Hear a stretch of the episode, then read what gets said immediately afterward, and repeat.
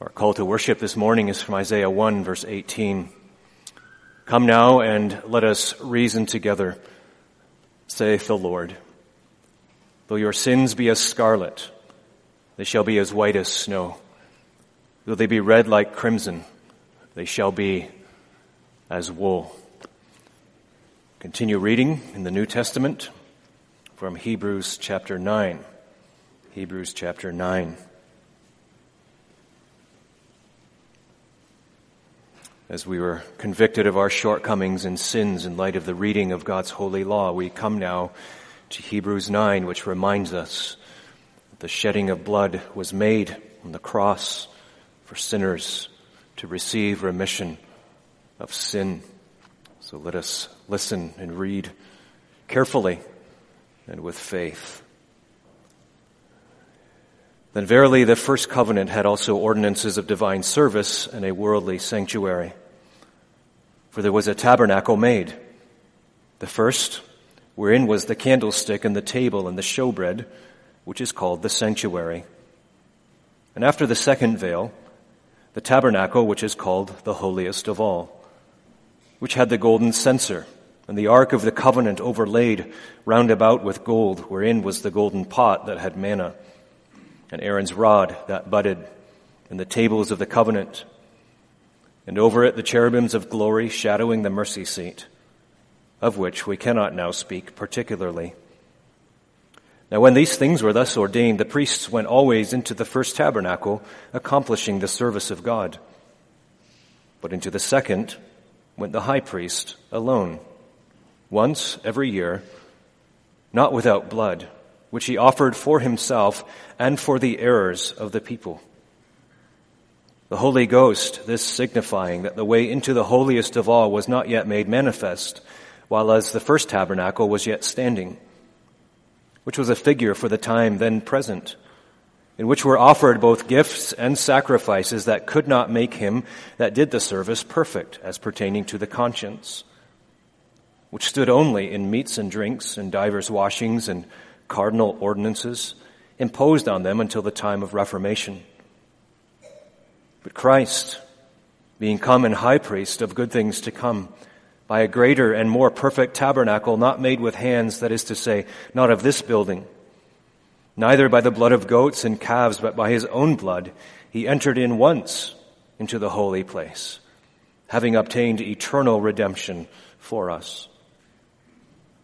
For if the blood of bulls and of goats and the ashes of a heifer sprinkling the unclean sanctifieth to the purifying of the flesh, how much more shall the blood of Christ, who through the eternal Spirit offered himself without spot to God, purge your conscience from dead works to serve the living God? And for this cause he is the mediator of the New Testament, that by means of death, for the redemption of the transgressions that were under the first testament, they which are called might receive the promise of eternal inheritance. For where a testament is, there must also of necessity be the death of the testator. For a testament is of force after men are dead. Otherwise it is of no strength at all while a testator liveth. Whereupon neither the first testament was dedicated without blood. For when Moses had spoken every precept to all the people according to the law, he took the blood of calves and of goats with water and scarlet wool and hyssop and sprinkled both the book and all the people, saying, This is the blood of the testament which God hath enjoined unto you. Moreover, he sprinkled with blood both the tabernacle and all the vessels of the ministry. And almost all things are by the law purged with blood, and without shedding of blood is no remission. It was therefore necessary that the patterns of things in the heavens should be purified with these but the heavenly things themselves with better sacrifices than these.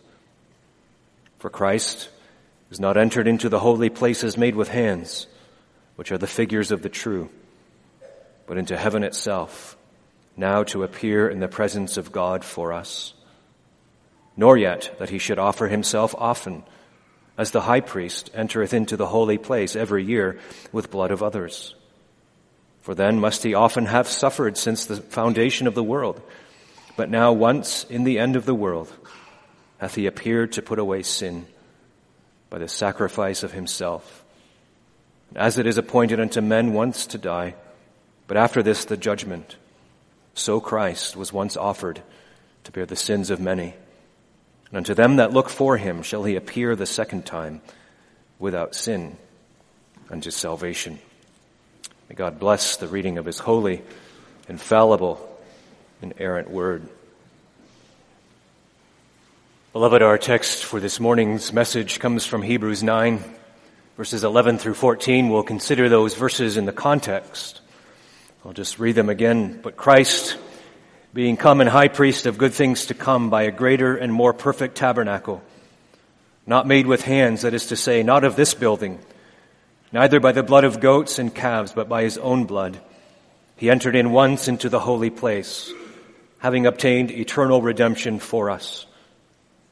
For if the blood of bulls and of goats and the ashes of an heifer, sprinkling the unclean, sanctifieth to the purifying of the flesh, how much more shall the blood of Christ, who through the eternal Spirit offered himself without spot to God, purge your conscience from dead works to serve the living God? Together with that this morning, we'll consider Lord's Day 26 of the Heidelberg Catechism, Lord's Day 26 of the Heidelberg Catechism. You can find that on page 55 in the back of the Psalter if you want to follow along. I'll just read that and give a brief explanation in the introduction as to what's going on in this Lord's Day, and then we'll move on into the words of our text. Lord's Day 26. Question 69. How art thou admonished and assured by holy baptism that the one sacrifice of Christ upon the cross is of real advantage to thee?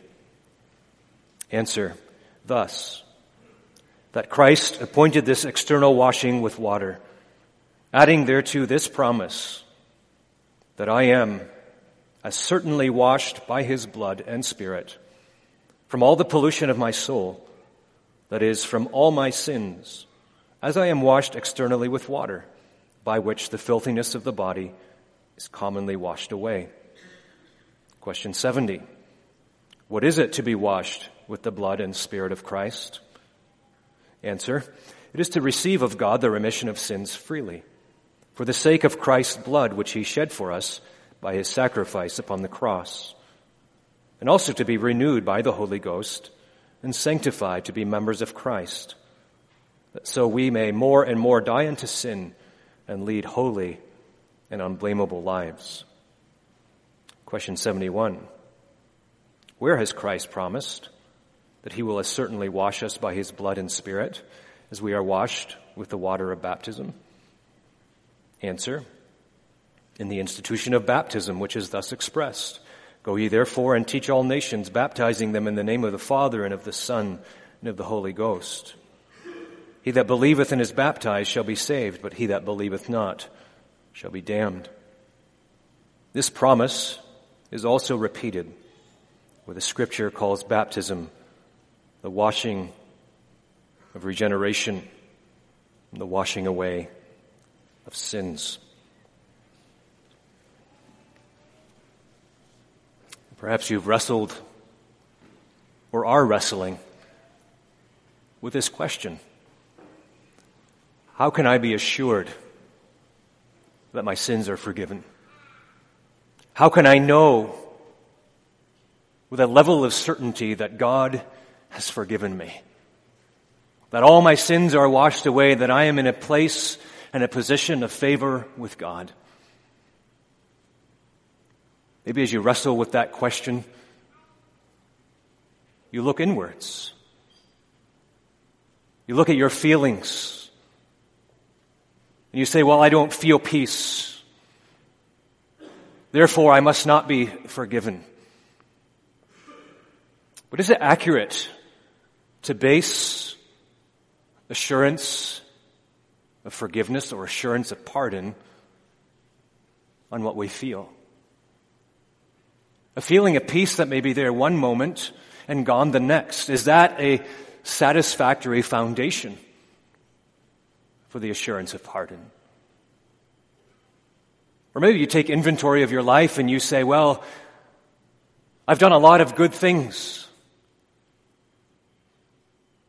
But I've really missed the mark so many times this past week, and, and all those black marks against you begin to, to speak against you, and you say, How can you really be assured that you are forgiven of those sins? If you're a child of God, if you are really a believer, why are you still doing those very things that you know to be sin? Doubts begin to creep in. And so our good deeds or our bad deeds is also a poor foundation for the assurance of pardon. So we can't ground our sense of forgiveness, our assurance of pardon on what we feel or on what we do. The gospel of Jesus Christ excludes those things as a foundation for the assurance of pardon. So, how do I know that I'm forgiven? By faith in the blood of Jesus Christ. By resting on the objective foundation of the work in the person of Jesus Christ. Our knowledge of forgiveness comes from the gospel itself. The Word of God as it comes to us with the promises, with the invitations of forgiveness. The assurances of pardon that if we confess our sins, He is faithful and just to forgive our sins. And we can run through all the promises of Scripture this morning. But all those promises are the only sure and steady foundation. They are that which testify to us of the assurance of pardon, not in what we feel, not in what we do, but in what Christ has done and who Christ is as the great high priest for sinners. So it's through the preaching of the gospel that we receive assurance of pardon. And according to the measure of faith in the preaching of the gospel, in the gospel itself, in Christ, Out of his favor, God has granted us two visual reminders of the gospel, not just in the word, but in the sacraments as well. And that's what we come in the Heidelberg Catechism. You had the introductory Lord's Day to the sacraments last Lord's Day, and now we have the introductory Lord's Day to baptism itself. A visual reminder of the gospel, of the objective work of Jesus Christ, the shedding of blood, in which God comes and condescends to us. He comes very low and he, he gives us visual reminders of the realities of the gospel. And so this morning we want to go in behind this Lord's Day, behind the realities of, uh, behind baptism and the water of baptism and, and enter into the realities that these things picture for us. So this Lord's Day, Lord's Day 26, is not about who should be baptized in the first place. We'll get to that in Lord's Day 27. But Lord's Day 26 gets to the heart of how baptism should function in the Christian life and how it provides assurance of pardon. A few Lord's Days, we'll have the sacrament of baptism administered. We'll have the baptismal font here with, with water. We'll have the parents standing at the front. We'll have the children in the arms of the parents. And so often the focus is there. But how should the sacrament of baptism function in the life of the person sitting in the pew when we see baptism administered? How should we respond as we see what is done? As we see God coming to us and declaring his covenant with us and with our children, how should we interact with baptism as a sacrament? We're familiar with how to do this with the Lord's Supper, maybe less familiar with how to do this with baptism. What is baptism designed to do for you and me? It's to provide assurance of pardon. That's what we see in our Lord's Day. Time and time again, we see the words of assurance, as surely as, as certainly as. And so baptism is a visual, it's a picture of the promise of the gospel. That just as the water washes dirt off the skin, so surely the blood of Christ washes away my sin. At the heart of baptism lies blood theology. As we go behind baptism and, and look at the realities of what's happening there, there's, there is blood theology reminds us that blood is central to atonement, blood is central to forgiveness, blood is central to reconciliation with God, a holy God and a sinful human being, a sinful man, woman, or child. How are these two brought together? It's through the blood that was shed on the cross.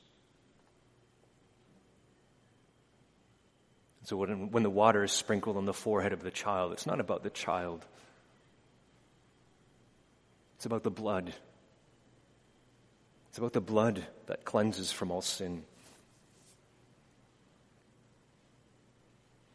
And this sacrament, and the promise, the assurance of pardon, is grounded not in the invention, inventions of man, but in the very Word of God. And that's where we turn this morning. We want to look at this blood theology behind baptism, behind as part and central to the gospel. How the blood of Christ cleanses and washes sinners from all their sin. And how the assurance of forgiveness and pardon is, is grounded in the gospel, both in its written promises and its visual reminder of baptism. Our theme then this morning is assurance of pardon assurance of pardon through a superior high priest. Secondly, by a superior blood. And thirdly, with superior effects.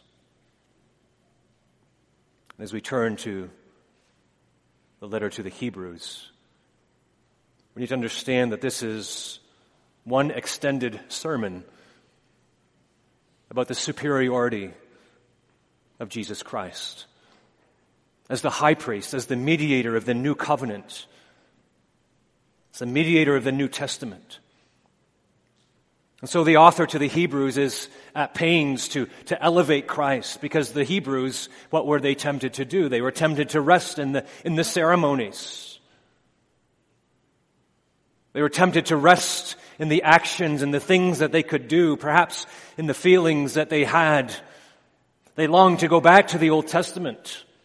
Back to the things they could see, that they could visualize. They wanted to settle for something less.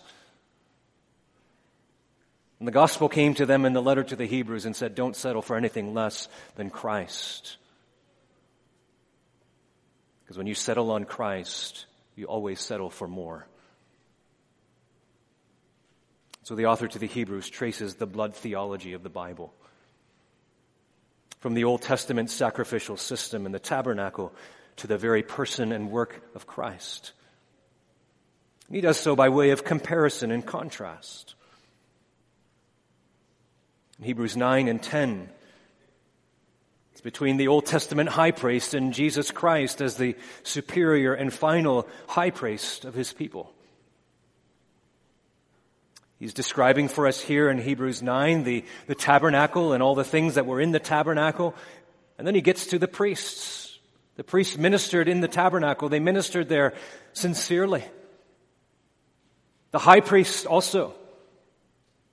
Verse 7. But into the second, into the Holy of Holies went the high priest alone once every year, not without blood. You see how blood was central to the, the Old Testament sacrificial system. And what did he do with that blood? He offered it for himself and for the errors of the people. He sprinkled it on the mercy seat of the, of the lid of the atonement, which was under the wings of the cherubim on the Ark of the Covenant. Once every year refers to the Day of Atonement. It was a moment um, upon which the faithful Israelite would look to. He would look to, and beyond that, would look to the coming Christ. The moment in which blood was shed and sprinkled to provide forgiveness of sins. The high priest did this for the errors of the people and for himself. He entered where no man should come or could come apart from blood. Because, children, you know the Holy of Holies was the place where God was. The place where the cloud of glory came down and rested, where God's presence was. And it was there that the blood was sprinkled as symbolic of, of entrance into the presence of God. Where the high priest representing the people went and took the people with him, as it were, on his shoulders on the breastplate. Where he made sacrifice and sprinkled the blood. But as glorious as that was, it paled in significance to when Christ would come as the high priest. The high priest was operating in shadows and types. His work was temporary. It had to be repeated again and again, once every year. In verses 8 through 10, we read that. It was a figure for the time then present. It's temporary in which were offered both gifts and sacrifices that could not make him that did the service perfect as pertaining to the conscience. It was limited in its effectiveness. Stood only in meats and drinks and divers washings and carnal ordinances. It was ceremonies. Imposed until the time of Reformation. Again, an emphasis on the temporary. Types and shadows that were pointing ahead. It wasn't really the substance of what was to come.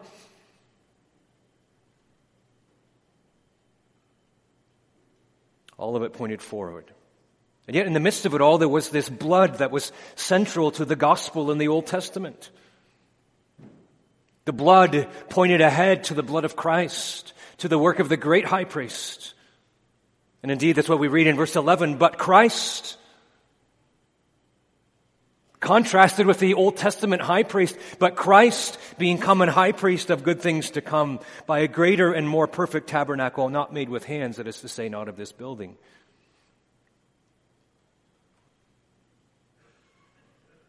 Christ has come. Hebrews 9:24 gives further explanation. For Christ has not entered into the holy places made with hands, which are the figures of the true, but into heaven itself, now to appear in the presence of God for us. Christ, the great high priest, carries his people with him into the heavenly tabernacle where his blood makes atonement for the sins of his people once and for all. Hebrews 9 and 10 gives us the picture of Christ sitting down. He doesn't have to walk into the Holy of Holies once a year. He's walked into the Holy of Holies and he sat down, indicating the finality of his sacrifice. It's finished. It's done no longer to be repeated.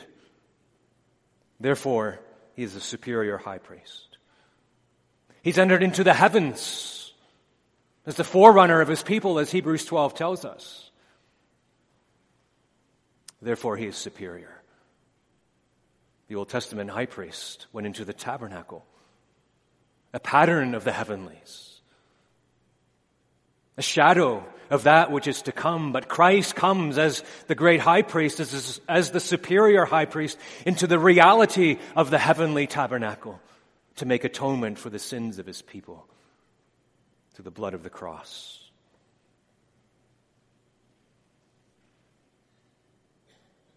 And how do we connect this to baptism this morning? Well, baptism is a ceremony. And if the Old Testament was full of ceremonies,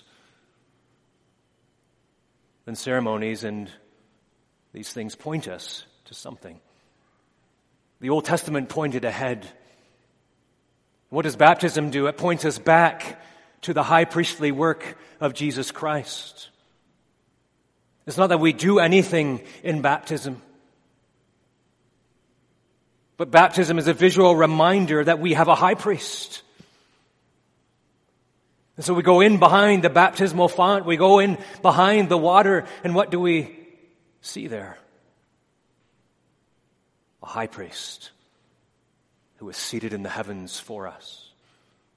one whose blood has been shed once for all, definitively for the sins of his people. And then what do we see? As the water is sprinkled on the forehead of the baby. It is, it is Christ who comes to us through the sacrament. And he assures us of the forgiveness of our sins. That as surely as that water washes away the filth of the, of the flesh, so surely the work of the high priest is effective. He's forever made atonement for sin. His ministry in the heavenly tabernacle is far more glorious than that of the Old Testament high priest. And even baptism, as part of the new covenant, as part of the New Testament, is still but a faint picture of the reality that we have as believers. That Christ is now in the heavenly tabernacle. The reality that we need, the forgiveness of sins that we need is there for us. And that's what he assures us of remission of sin through his superior high priest, as the superior high priest. And so we're not dependent on a ceremony. We are ultimately not dependent on a sacrament. Though as part of God's condescension, He gives us that. To speak to the senses, to remind us, to assure us of forgiveness, that He is a high priest who receives sinners. We're not dependent on an animal. We are not dependent on a mere man. We are dependent on Christ, our superior high priest. So when baptism is administered in a few weeks, how will you look at baptism? As you're sitting in the pew, as you prepare your heart for that sacrament, what will you be drawn to, or who will you be drawn to? I pray it's to your superior high priest who through the sacrament and the promises visualized there reminds you and assures you of pardon.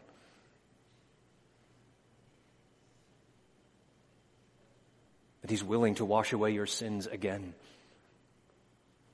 That he's willing to receive sinners whose hearts have never been washed with the blood. He's willing to do that now even apart from baptism.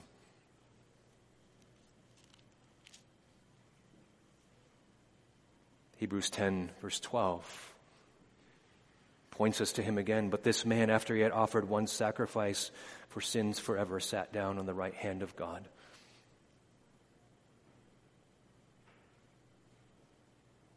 And then verses 21 and 22 of chapter 10 give us the real advantage of Christ as our high priest.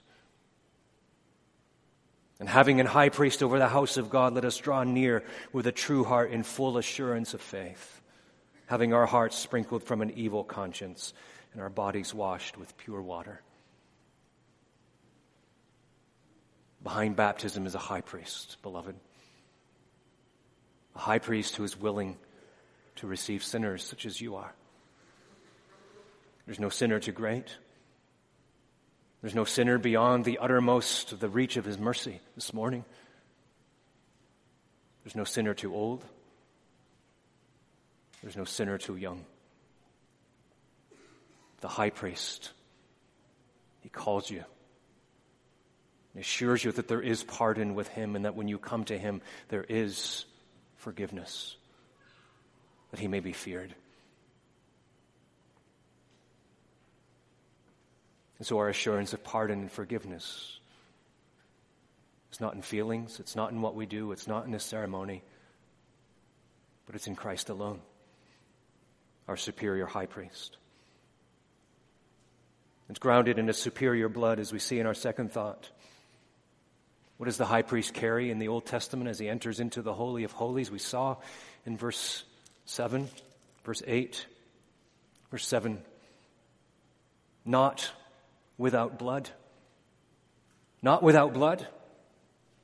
The blood of the sacrifice, the blood of an animal that was killed once a year, year upon year, the blood of the lamb was carried into the holy place, sprinkled on the, the lid of atonement, which the high priest offered for himself and for the errors of the people. You see, blood was central to the atonement. Blood was central to reconciliation. Blood is central to assurance of forgiveness.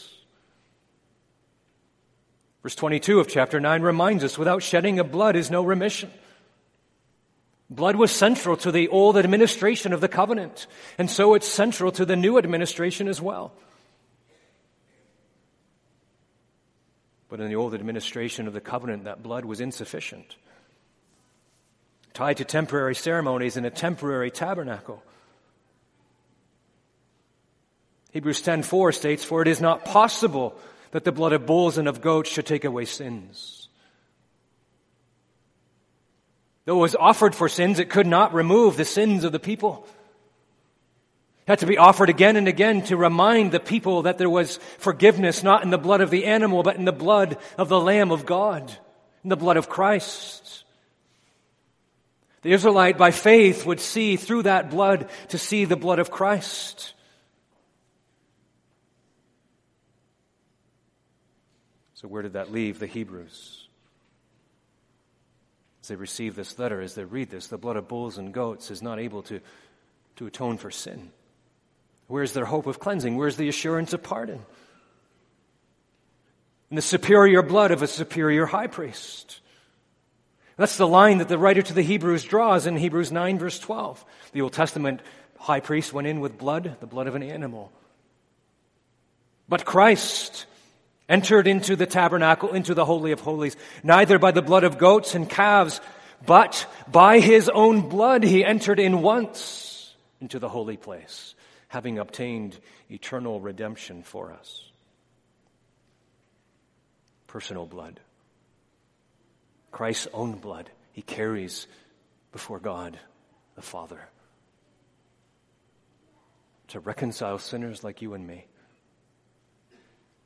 he is the high priest, but he's also the lamb. Both of these, both of these function together as he enters into the Holy of Holies. The Old Testament high priest never offered his own blood. Nor could the blood of animals ultimately atone for sin. They po- pointed weakly and faintly and temporarily toward the reality of the blood of Christ. The Old Testament high priest entered in year by year with blood. But Christ, with his own blood, with his costly blood, with his precious blood, has entered once to make atonement for sin, obtaining eternal redemption for us. And so, beloved, there is a blood, a blood that is superior to all the animal blood of the Old Testament. It's the blood of Christ. And how does this superior blood relate to baptism? Baptism is a bloodless ceremony, yes. Bloodshed is no longer needed, either of animals or the blood of circumcision. Baptism tells us that a superior blood has been shed. It's done. It's finished. If the Old Testament pointed forward and assured the Israelites that blood was coming, the blood of Christ, then baptism looks back to the blood of Christ and assures us that blood has been shed. We don't have to shed blood anymore. We don't have to work our way to God. We're called to believe and to trust and to shelter under the blood of Christ. That's our shelter from the wrath of God. It's the blood that assures us, the blood that has been shed. It's the blood that provides that foundation for us to rest on this morning. Nothing else. You will not scrape into heaven by your own works. You'll not enter heaven upon the crest of the wave of a feeling of joy or peace or happiness. The only way you enter heaven. Behind Christ, the high priest, is by his blood. Offered once. And the water of baptism points us back to the blood, that superior blood. It's been offered once definitively to satisfy the wrath of God against sin and remove the great obstacle to communion with God. That blood is now in the heavens, offered there before God as the only acceptable sacrifice for sinners by which we're reconciled to God. An objective reality, the work of redemption, upon which you can look this morning and be assured through baptism when it is administered that the blood has been shed and it's through the blood that God is favorable towards sinners. It's through the blood of his son that he looks as he sees sinners, he sees them as cleansed and perfect and he assures us of pardon and forgiveness as we come and we partake of that blood by faith. As we come to God this morning and we say, my only hope is tied to the blood this morning, that's where assurance of forgiveness comes. The fact that God has done it all through Christ. That He calls you and me to repent and to believe again for the very first time. This is how baptism should function. As we see it administered, a beautiful picture, a beautiful visual of the gospel of blood theology, pointing back to the blood of Christ. Shed on the cross, the ongoing reality that his blood is still effectively at work to cover our sins wholly and completely because it's a blood that is superior to all the blood of the Old Testament. Think about it for a moment. If we were to count up all the animals of the Old Testament that were sacrificed and killed, the amount of blood that was shed, it was ineffective to do what the blood of Christ has done to cleanse and to assure us of pardon. What does Christ, our superior high priest, and his superior blood do for us? What does it do for sinners? They do several things. And remember, we're going in behind baptism, looking at the realities that are pictured there. When baptism is administered, believers are assured of pardon. And so we do not end in the visual. We do not end in baptism, but we use the visual. We use the visual to bring us to the unshakable realities of this beautiful blood theology of the gospel. And why is that? Because it reminds us and assures us that redemption has been secured by Christ alone. The high priestly work of Christ and the shedding of his blood as it's pictured in baptism, as it's heralded forth in the gospel, preaches to us that redemption is secured. It's definitive. Our text tells us. Verse 12. He entered in once into the holy place, having obtained eternal redemption for us. Obtained secured, finished redemption. Something we can't add to, something we can't take away from, nor should we. In the gospel this morning is presented a foundation upon which your faith can rest, upon which your heart can rest a foundation of eternal redemption secured by Christ and in Christ that assures you that there is always a way back to God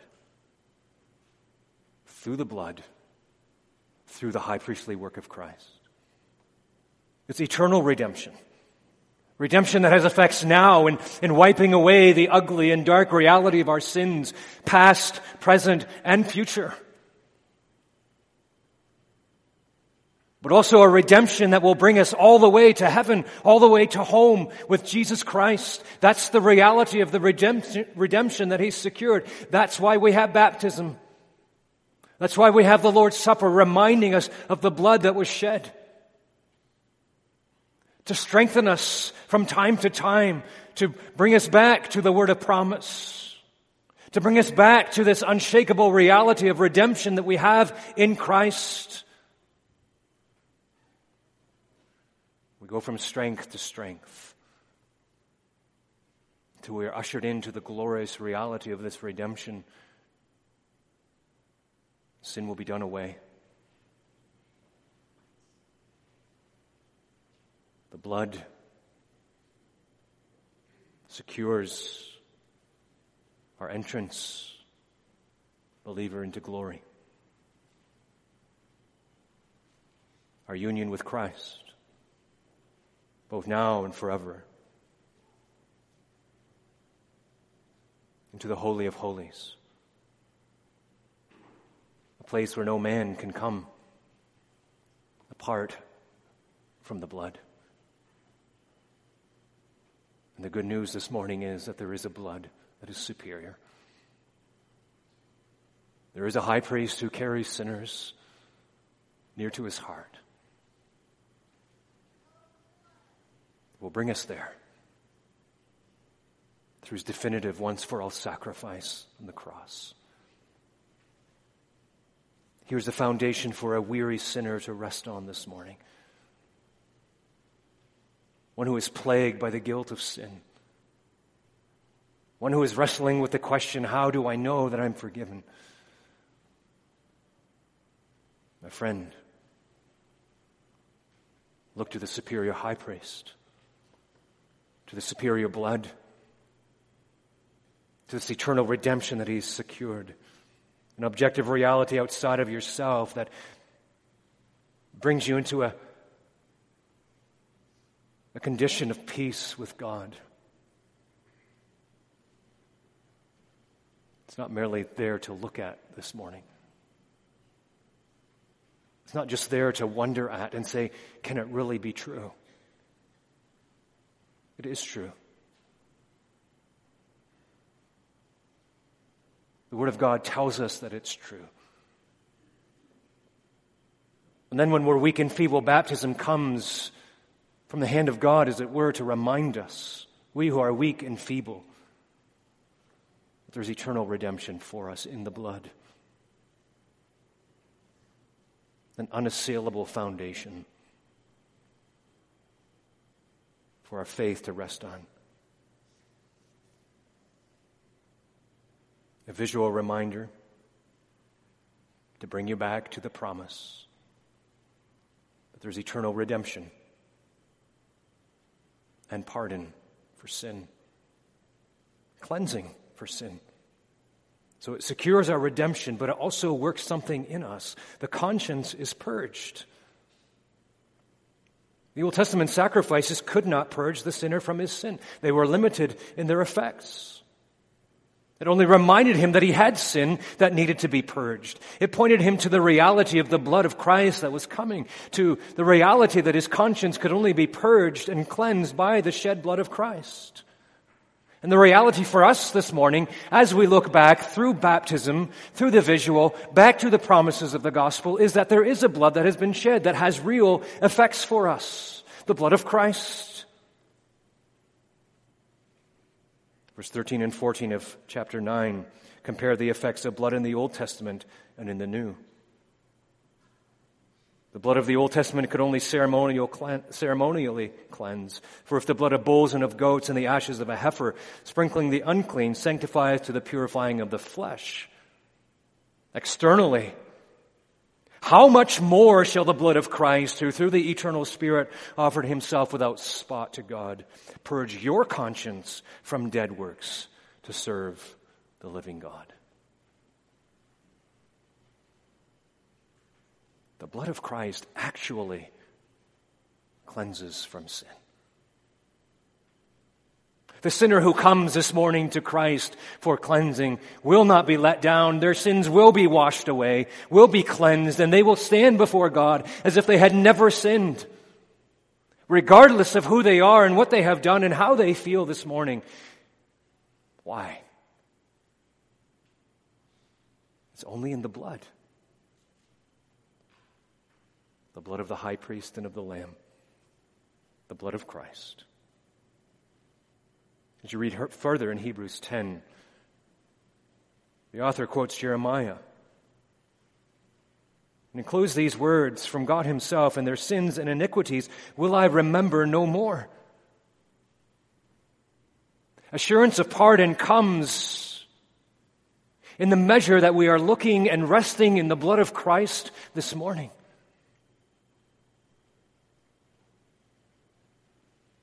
Baptism signals to guilt ridden sinners that there is hope in the gospel. It points you back to the blood of Christ, reassures you of the pardon that is found in that blood in the gracious and merciful high priest. Don't just wait for baptism.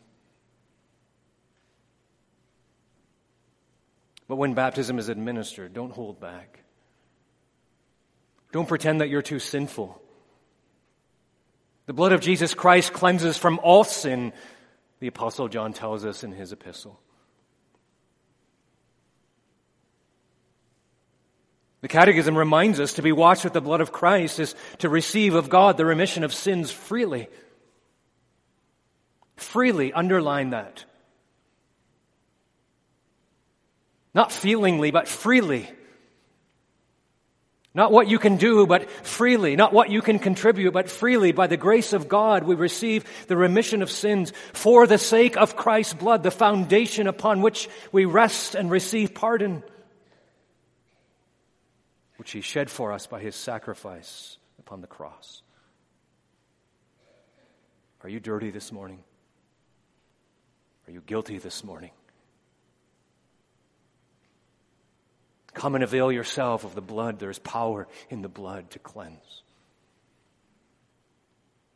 Don't be so foolish just to place, your side out, place yourself outside of the, the reach and the power of this blood.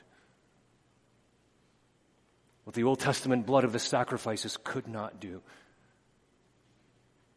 Christ's blood can and really does. Test the promise this morning, right here. When baptism is, is administered and the, the water is sprinkled, test that promise again. The blood will hold. The blood will purge the guilty conscience and set you free from your sin. Do you want rest this morning from a tortured conscience? Not just for rest itself, but to glorify Christ in his high priestly work. Come to the blood.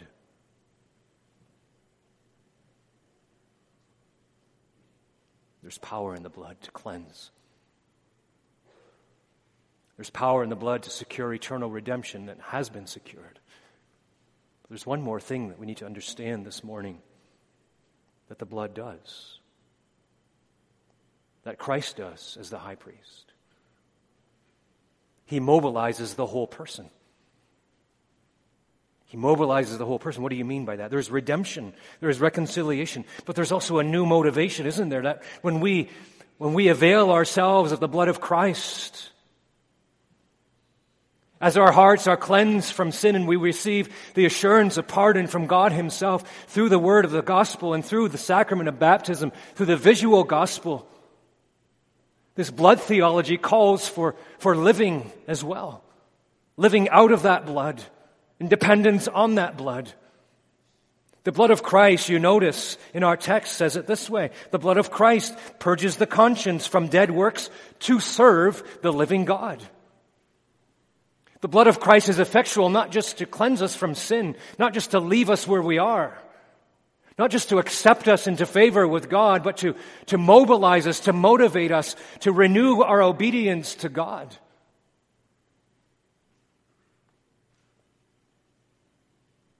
Renews our hearts through the Holy Spirit so that we are renewed with a new will, with new affections, with a new desire. If our hearts are cleansed from sin, it goes without saying that our desires are also cleansed. So we ought no longer to desire the sins that we once wallowed in and for which Christ died and for which his blood was shed.